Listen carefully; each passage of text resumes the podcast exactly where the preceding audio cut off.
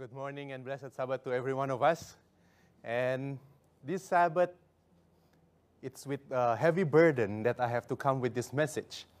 Because usually when Pastor James asks me to preach here, I have this, this, this anxiety because I said, What should I preach to Aztec Church? And he always gives me a specific theme and a specific um, message that, okay, can you preach about this passage or can you preach about this theme and so on and so forth.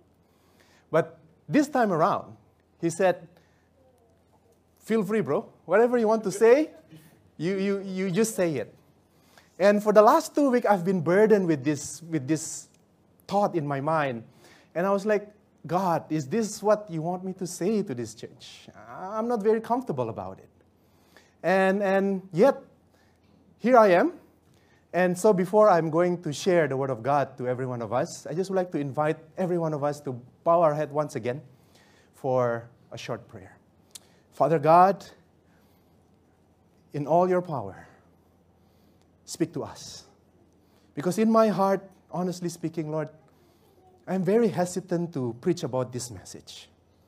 But it has been implanted in me, and I, I, somehow could not let it go. So, this morning, as we are going to look upon this passage and look upon the message that you have prepared for this church, speak to us. Speak to us, Lord. For we pray all this in Jesus' precious name. Amen. Now, how many of us have ever thought this kind of thinking?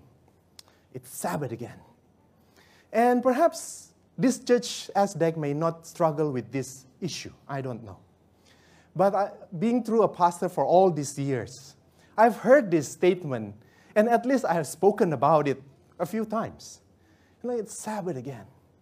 And, and instead of looking forward for the joy and for the, for the excitement of being in church and serving the Lord, I, have, I, I, struggle with the idea of that, you know, it's Sabbath again. Why? Because many times when it comes to Sabbath, it's times to be busy once again. And I had one of my young adults told me back in Balestier Church, you know, I asked, hey, how is your week? Working well? And then, uh, how is the day? Working. Ah. And, and, and, and, and she said, You know, Pastor, I'm actually working every day. It's just my employer from Monday to Friday is my company. And on Sabbath, the employer is the church. Because I still have to work, I still have to do this, I have to prepare the PowerPoint, I still have to come on time, I still have to do ART because uh, she's doing singing at church. And so, so she said, working, every day is working. I'm, a, I'm not a Sabbath keeper. I'm a Sabbath worker. And, and, and it is something that I think very common among many people. That somehow we have these challenges of, of continue to do things over and over and over. And you just wonder, is Sabbath really a true day of rest? Is Sabbath is a true day of joy and celebration? And today, and perhaps after saying this, I will not be invited in this church anymore. But I said that from now on, uh, Pastor James over here, but I will say you can be freed on Sabbath. You don't have to do anything anymore. You can just relax and enjoy and don't do, you don't have to do anything at all. And if you, if Pastor James ever get upset, well, that's the, uh, that's the risk of taking sabbatical and letting someone else preach in this church. But before we depart from this place. And before we all leave the church right now, please allow me to just share a very familiar passage in the Bible. I would like to invite you to open your Bible in the book of Luke, chapter 21, verse 1 to 4. And for some of us, you probably even memorized this story very well. We have heard this story over and over ever since we were young. And this is the story about that poor widow that gave, gave two silver mites in the temple. Now, as you look upon the way the book of Luke described, there were two classes that were described in details in this story. On the first one, we, we found the rich people. And the word, the word rich in this context was used to describe wealthy people in the Bible in general. But there are certain individuals that were associated with this word when it was used in the Greek New Testament. The first one was Zacchaeus. And then the second one was Joseph of Arimathea, which both has a very influential role in their society. Number two, it was mentioned in the book of Mark, chapter 12, verse 41, that the word rich were in plural form. Means what? That these are more than one people. So there are plenty of them. And then the amount that they gave, even though it was not described in details, but the description was that it was a lot. Now, in contrast with these rich groups of um, giver, we have an individual in the opposite side of this group. She was a widow, which means that she has no social support, she has no one to support her life, she is alone. And then it was obvious in all the passages that talks about this text that she was poor. And not only poor, she was very, very poor. Because the gift that she gave to the, to the sanctuary that day was two small copper coins, known as lepton in the Greek New Testament. Now, the word of lepton is about six minutes of a daily wage. Now, can you imagine the, the value of her gift? It, it's compared to nothing. She basically gave nothing in terms of its value to the sanctuary. But yet, all of us know that despite the stark contrast between the two groups, Jesus commended the widow. She gave more than the rest of them. Jesus acknowledged the, the gift of this widow. And today I'm not coming here to give us theology. I'm not going to preach about the depth of this text and trying to elaborate to every one of us about, about the beauty of the literature of Luke and how the background of his, his, uh, his education as a doctor compared to the way Mark told about it, it's, uh, we can learn something different from this story. No. There are many other theologians that can give you a better message in, in, in the depth of the passage better than me. But the only question that I would like to ask us today is this the rich that day gave something, but the widow gave everything. That was the difference. The rich gave something, but the widow gave everything. And this question is the one that I would like to ask you. Which one are we? Are we the one that gives something to God? Or are we the one who give everything to God? Because there is this mentality that it seems to be very rampant among God's people, and that this mentality of I support. What is this I support mentality? That we somehow believe that because we have given something to God, that it is enough for Him. At least I have a credit, you know. I have I've done something for the Lord. I have given something to the church. I have served the church in this capacity. I have done all the things that I have tried to do. I have given something to God. I support. And support is good enough for God. But if you look upon this biblical message of the book of Luke, chapter 21, despite the fact that I support sounds very good, it gives a good relationship between pastors and their member. You know, Pastor, I support you, right? I support you. You know, I, am I'm, I'm a good person. I'm kind. I, I give what I can for the church. I support you. But it doesn't mean it's a biblical message. Because if we put ourselves in a position that we are saying that we support the church, the, question, the question remains the same. Are we giving something to God or are we giving everything to God? And, and when it comes to this reality check of this, I support, I give something, I, I've done something for God, maybe today is the time for us to look back and examine the reality of what we have given to the Lord. Now, recently, the conference kindly so, um, gave us this opportunity, all pastors, to, to take a break from ministry and to go for a cruise. Now, uh, in the beginning of the cruise, I was a bit hesitant. So Pastor James said, Hey, are you going? I said, Yeah, yeah, I'm going, I'm going. But um, along the way, when uh, we were in the cruise, uh, it is my natural curiosity to try to look upon details of the ship. You know, while, while my son and my wife were trying to play with all the entertainment, I, am not interested in those things. I, I'm more interested in the, in the specification and the technical details of the ship. So I went to check, and they explain all the details about the ship. Now, the, the cruise that we ride, uh, it's about, um, they, they, have, they, they have the capacity to, to, to, to accept about uh, 6,000 passenger, and it's supported by 2,000 strength of crew. And when I look upon these details, a thought came through my mind. And I've shared this with the Jurong Church uh, two weeks ago. So for those of us who heard me preaching there, you have heard the same illustration but not the same sermon. But, but this is the thing that I, I thought in my mind. You know, we as a Seventh day Adventist in this place, in this country, how many of us? The book numbers put us at, at about 2,000 uh, members. And I immediately look upon this ship.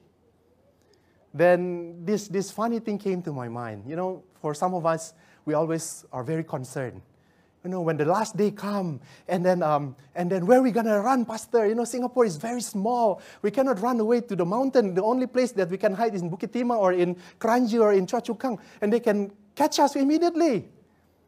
Then I said, relax, don't worry. All that the conference need to do is that every one of us will buy a cruise ticket. We will ride this cruise, and we will just flee from Singapore. Why? There are only 2,000 of us. And even one ship will be more than enough to accommodate every single Adventist over here. But at the same time, it's a very, very powerful reminder for us. We've been here for more than 100 years. But we cannot even fill one cruise ship for the rest of our ministries in this country. What happened? What went wrong? What is the situation happening right now? Can you imagine every single weekend there are 2,000 people going out on a cruise, and yet we are not even able to fill that ship. And oftentimes we can be comfortably said to ourselves, God, I've done something for you. Please don't ask me more. I've given something for the church. Please don't ask me more. I've done all that I can in my con- convenient time for you. Please don't ask me more. And we are, it seems to, we are very comfortable with giving this answer to God. When the reality is, perhaps, just perhaps, we are indeed in a cruise that going nowhere. We are going nowhere. Yet we are in the cruise thinking that everything is fine. You know, we enjoy the food, we enjoy the entertainment, we enjoy the good speech, we enjoy the, the, the company of the people, but that cruise going nowhere.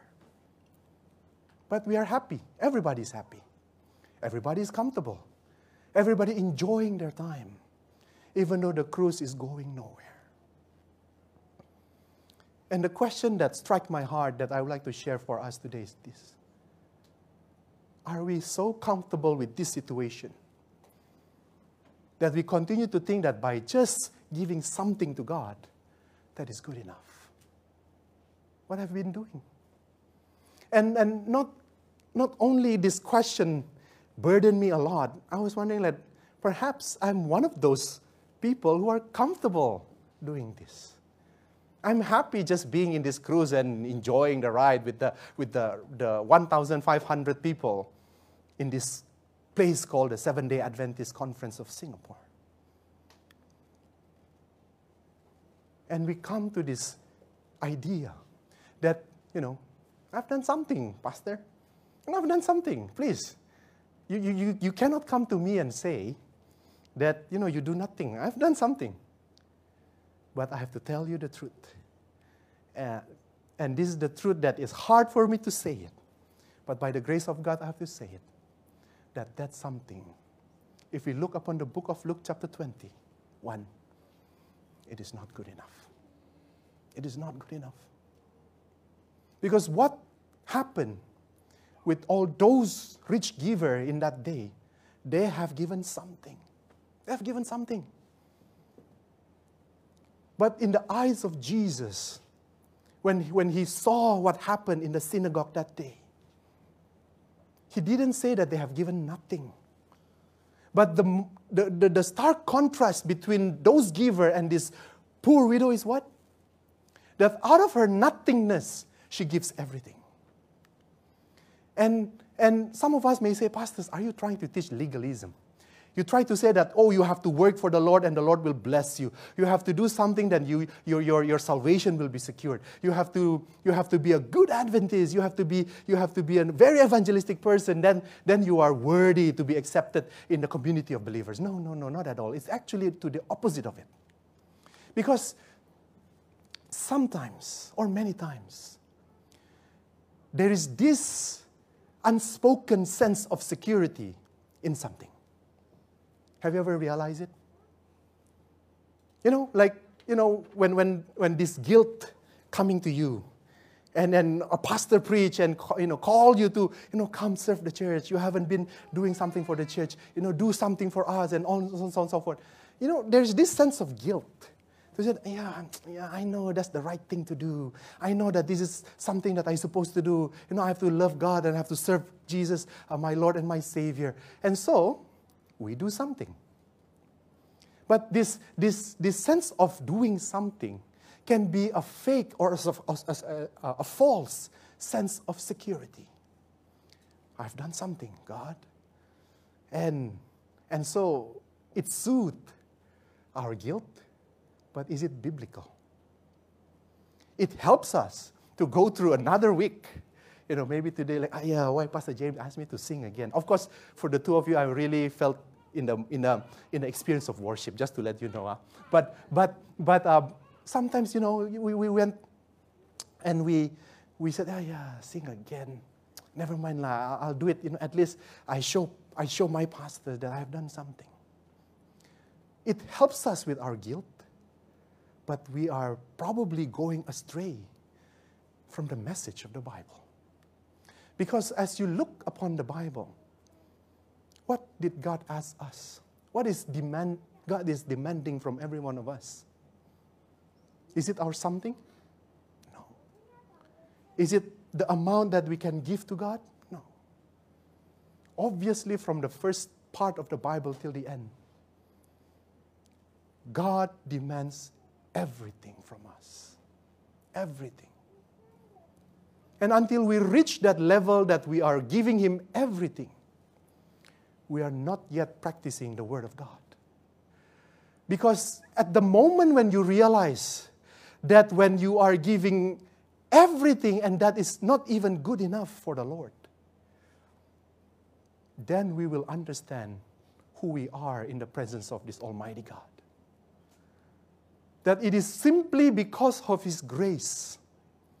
It is simply because of what He can do for us and with us that we are worthy to be accepted as His people. Because nothing, and literally nothing, will be good enough for us to say, God, I have a credit in your presence. I have done something for you. I have done this and that, and I have, I have credit, you know. I have some investment in, in you. I have some, I have some, some, some merit that you need to consider. And this false sense of reality can be so strong we cannot even comprehend it sometimes. But until we reach that moment when we realize that no matter how good we are, no matter how many somethings that we have done for Him, that all those things are not good enough, but yet He said, What? My grace is sufficient for you. That you are still worthy in my eyes. That you are good because you are my child. And the way now we see ministry and service to the Lord will be totally reversed.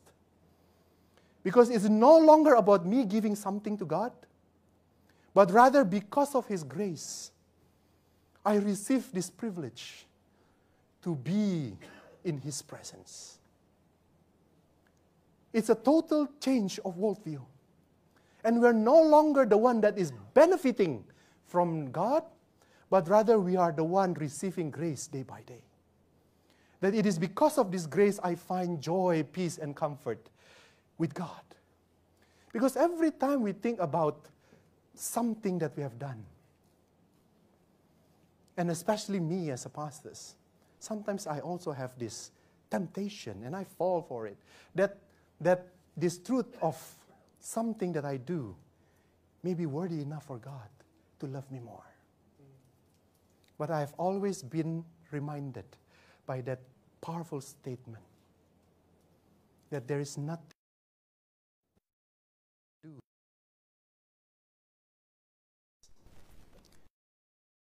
that you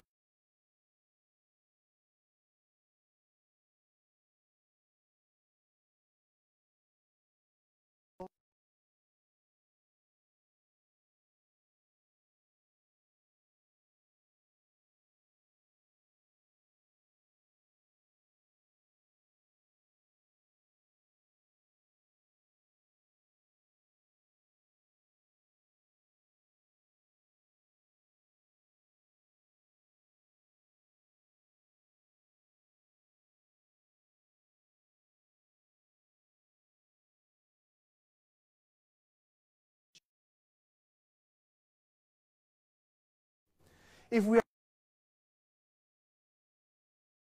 friendly to us, and if we are participating in the service and we support him or her, even though it's nice, it's kind, it's wonderful, knowledge and, and, and tell you that keep but control of it, and that is that it is not good enough because it's not yet everything. So you may ask, Pastor, so what do you mean? Then, what is your message? What are you trying to push through? And I just like to ask you to look into the book of Luke once again, in the book of Luke, chapter 18, verse 28. When Jesus gave a very tough message, and then a lot of people left and Peter said this statement We have left all we had to follow you. And perhaps for many of us, you may know me, you know I'm an Indonesian, uh, but today, please allow me to take just a bit of time to share of my testimony. Not because there is something so significant, no one else can do it. Not because I'm a special person that I should be your example. No but rather because I find that until I share this, this is just going to be another sermonizing of the Bible. Now, for many of us, um, you may or you may know I've been here for 13 years. And I still remember my, my interview that happened in that small room outside of your church. And I was a fresh graduate from school and I finished from our institution in AIU. And I was heading towards Indonesia. Because deep in my heart, I, I always have a special place for this country. I know some of us say, hey, why you like Indonesia? Like, Indonesia is messed up, man. And, and, and, and I, I like one of those, uh, one of our members who, who used to work in Indonesia. He's from Canada. Then he said, sorry, Pastor, I have to tell you this truth.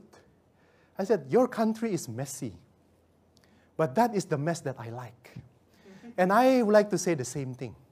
My country is messy, but that is the type of mess I like.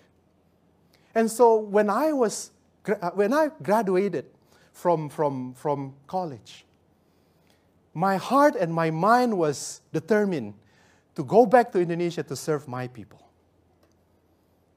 And I sent my application to every single union exists in Indonesia. I send my application to the mission from Sumatra all the way to Papua.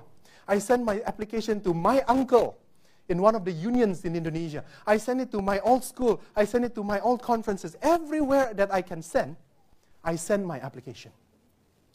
And after waiting and waiting and waiting for three months, coming to four months, no call at all.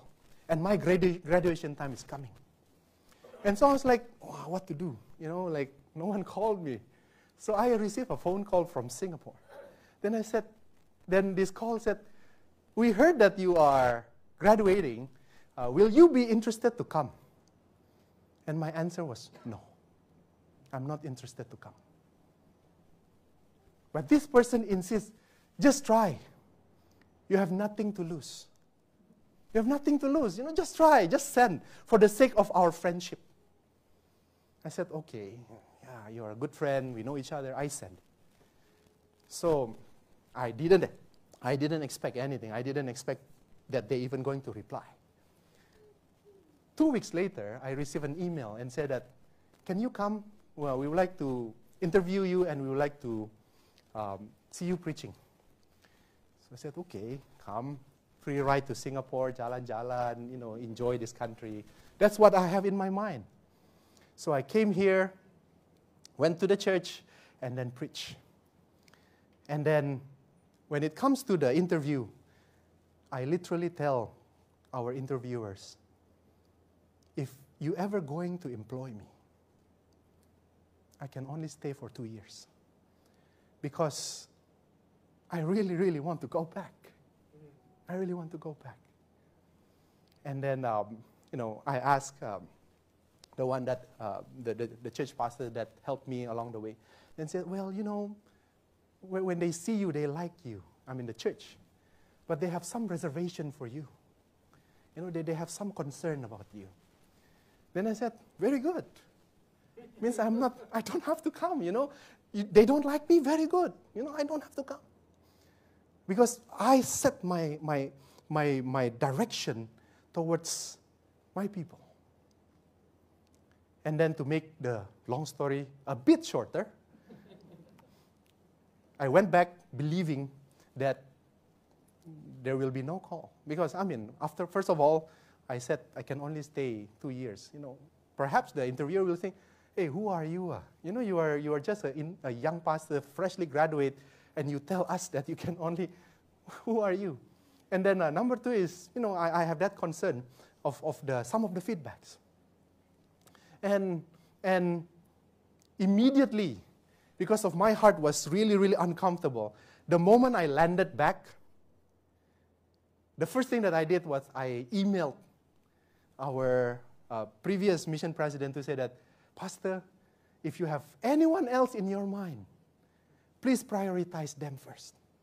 Just put me on the bottom list and, and, and, and don't, bore, don't bother about me. Then the reply was very short and simple. It's not for you to tell us. If, we, if we're going to call you, just get ready. I was like, okay.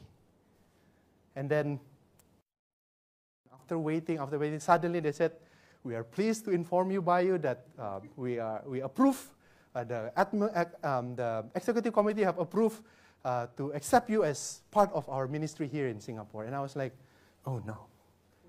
what happened? You know, it's, what happened? They send me the paper, you know, you have to do the application and everything. So I do it, and I, I did it in a, in a, in a very uh, abrupt manner. Send it back. Then after three months, nothing came up. Then they said, Oh, sorry to inform you that your application had been rejected. I said, Yes, yes. I'm still going to my place. And, and they said, But we will try again. And I said, Okay, why want to try again? So they try again. So they called uh, MOM. Then they asked, What happened? And MOM said, well, in his application, on page 7 and page 8, one of the curve of his signature is not matching. so what he needs to do is just to resign everything and done. So they said, that's all, not because of his qualification, nothing, nothing, it's just because one of the curve in the, in the paper. So they said, hey, you, next time uh, when you sign the second paper, uh, ask someone to look at you and, you know, so you can have the proper signature. I say, okay, okay. So I sign everything. I make sure that all the curves are. Within a month, it was approved. came to Singapore, it was a new country for me. A new country, different culture, different background, different story from the way I used to know. And it was tough because um, it was something that I didn't expect. And being in a place where things are very different from what you used to be, it takes a different approach that I have to do in order to adapt here. So I find myself that it is very biblical what the book of Genesis said. It is not good for a man to be alone. so on my second year being here, I immediately called and talked to my mother in law and said that, Can I marry your daughter? Because it is not good for a man to be alone. Because all the challenges that I face over here. And, you know, I thank my, my in laws, which are watching me right now, um, that, that, that they allow their very young daughter, she was 22, and she was having her career and the school was very happy with her. She had a very good career. She just started her career, and then she, she was in a situation where she was very happy with her life. Then I said, I need you. I need you to be with me to help me in my ministry in Singapore. And she said, Okay, if my parents allow me to marry you, I and she came. We got married. And on our wedding day, the principal of her school came to me and said, You still our best worker. You better take care of her, you know. And we came down here, and life has its own story, which I don't have to explain everything today. But in short, when I look upon Luke chapter 18, I said the same thing to God. I have left everything together with my family. We are, have nowhere else to go. My apology. I've left everything my dream, my plan, my, my hope, my passion. I've brought my family here. We have nothing else to go. Because this is my burden. I'm not trying to put myself today as if I am the example of that poor widow. But in comparison to many of us who are here today, what I have is nothing to compare to what all of you can give to God. I mean, come on, think, think about it. I come from a third world country with a very broken English, with a very different culture with a very different way of education. You know, I don't go to, to elite schools like many of us. I don't have the, the privilege to enjoy the beauty and comfort of this country. If God demands something from us, and we are supposed to give it to Him, all of us here definitely can give more than what I can give to God.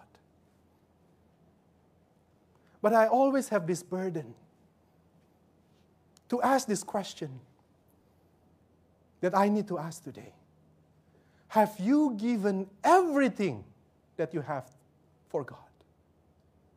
If not, the simple question will be why? Why? Why? Because to be honest with you, have we ever come to that moment in our life where we have that same burden when Jesus looked upon the city of Jerusalem and wept over that city. Have you ever come to that situation in your life as you look upon Singapore, as we look upon this country, and wept for this country? You know, for the last 10, 13 years of, of, of being here, you know, I can feel that sense of patriotism that many of us has. Because one day we went to Indonesia for a young adult trip. And you know what? Some of our young adults, they buy those internet load so they can, you know, while we are traveling towards the beautiful places in Indonesia, so they can watch the National Day Parade from the truck, uh, from the uh, fan that we are riding. That's how patriotic some of us for this country. But have you ever wept for the people of this country? Have you ever looked at this country and said, Oh, dear Singapore, how I wish that you, you can hear the message of the Lord and you have that little burden, at least in your heart, to go and to minister to the people of your country. Because I have this personal burden that still puzzled me for the last 13 years here in Singapore. How come there are not so many young people are join the ministry for the sake of the gospel? Now, now I've been told that pastors, you've been preaching from churches to churches, huh, trying to recruit young people to be pastor. You know, please don't do that. We're not comfortable. You know, you, you are like an army recruiter. You go and try to rally young people to, you know, they have future, you know. They have a career to, to, to, uh, to go. You know, you, you tell them to be a pastor, how much salary can they get? Are you going to be comfortable to know that they cannot even afford the condominium that I want them to have? And I'm so burdened with this, with this, this statement not because I want to recruit young Singaporeans to be a pastor, but for me, it is a significant indicator upon the passion and love of their own country. If you look upon every gospel, every moment when Jesus did his miracle, especially in the book of Luke, once again, when, when, he, when, he, when he heal those people who were possessed by the demon. What did he say to them? When they said, Teacher, we want to follow you. What did, they, what did he say? No. Go back to your hometown and tell what God had done for you. Burden seems to be very lacking in many of us why we continue to need a foreign talent to come and to become the messengers of the gospel here. No, I'm not going to bring the political issue of foreigners against local. It is nothing about that. But that burden for your people, that burden for your neighbor, that burden to say that they need to know Jesus, it is something that perhaps, just perhaps, we are still far away from the biblical model that God wants us to have. Now, I'm not here to say that from now on, every time you are in the Grab, you have to talk to the Grab religious matter. No. I'm not trying to say that from now on, every time uh, SDEC has something, we all have to go out and stand in the MRT or at the malls and start to give out tracts. I'm not trying to say that, that from now on, you all, every one of us have to wear that shirt, Jesus loves you, or Jesus died for you, and we're going to stand in orchard and try to proclaim the gospel. I'm not talking about that. Actually, those evangelistic approach can be questionable as well. What I'm asking is simply this.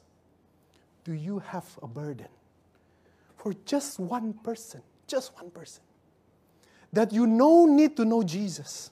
That you can approach them with your gift and talents. You may not be a preacher, you may not be an evangelist, you may not be a, a good person that can talk to strangers. No. But do you have that burden? Just for one person of the people of this country. That you are willing to say, Lord, for this person, I'm willing to give everything that I can. If it means that I have to leave my career for just one person for the sake of the gospel, I'll do it. If I have to downgrade my career in order for me to be able to serve you more, I'll do it. If I have to sacrifice something that I need to sacrifice in my life for the sake of the gospel that you have said that it's, it is my duty to do it, I'll do it. We realize this that sacrifice is not a sacrifice until it hurts. We like to sing that song, right? we bring sacrifice of praise into the house of the Lord. Is it a real sacrifice? Because a real sacrifice must hurt. Otherwise, it's not sacrifice, it's a gift. But sacrifice requires us to feel the pain of letting go certain things for the sake of the gospel. Sacrifice means that somehow troubles and challenges will face us. But if it is what it is, in order for me to be able to give my everything to God, thy will be done. Because until we reach that level of understanding what it means to give everything to the Lord, this story that we hear in the book of Luke, chapter 21, will just be a beautiful children's story. We tell our children it is right to give everything to God. But if the practice that we are doing it in our life are totally opposite of that, then we have no merit to tell that story to the next generation. I will ask this question once again. Have you given your everything to the Lord today? Because that man in the book of John, chapter 21, verse 15 to 25, who said that I have gave everything to God. What did happen to him? He denied God. He denied Jesus at the moment when he needed uh, him the most. But at, this, at that moment where he, he failed, Jesus came back to him and said, What? After All the event that had happened, he was crucified and he was resurrected, and so he came to Peter and said, Peter, do you love me? And, you, and Peter said, Yes, Lord. But it's a different word that being used in Greek. I think you have heard the sermon before. Jesus asked times, Do you love me? And Peter realized that he doesn't have that love that Jesus demands from him. Lord, you know that I love you. And at that moment, when Peter gave everything out of his nothing, knowing that his love will never be perfect, knowing that he will never be good enough for God, but yet that is what God, Jesus wants from him. Just do what you can, give all that you can. What did Jesus say to him? Feed my lamb. Today, I just like to tell us that our journey of faith will never be perfect. God does not demand us to give the perfect gift, but God demands us to give everything. And when we give it all to God, may we find the joy of understanding what it means to give from nothing, and yet it's everything for Him. If Jesus asks us the same question today, That, do you love me? What will your answer be? I leave it for us to answer it to the Lord. Amen.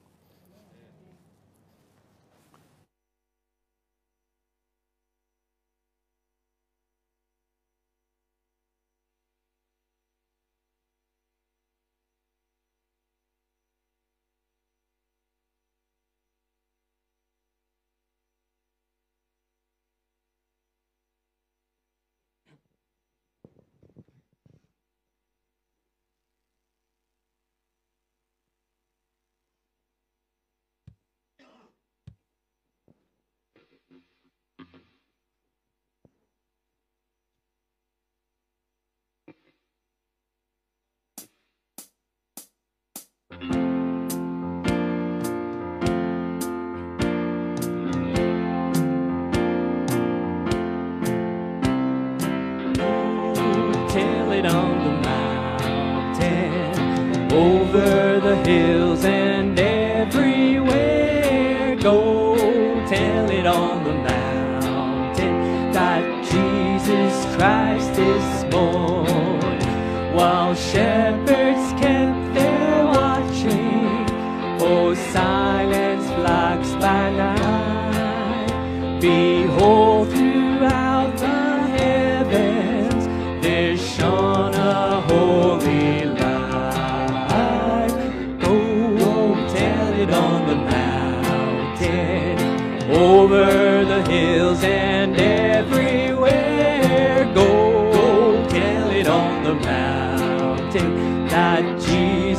Christ is born.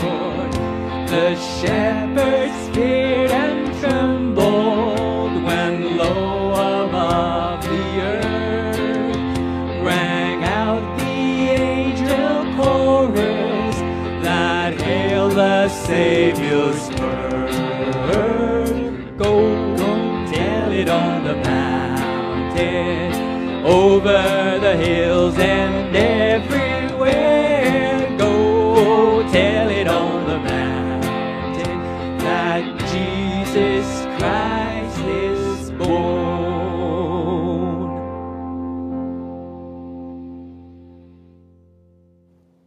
blessing of God be with us as we depart from this place, knowing that He is indeed our God, Lord, and Savior. For we pray all this in Jesus' name. Amen.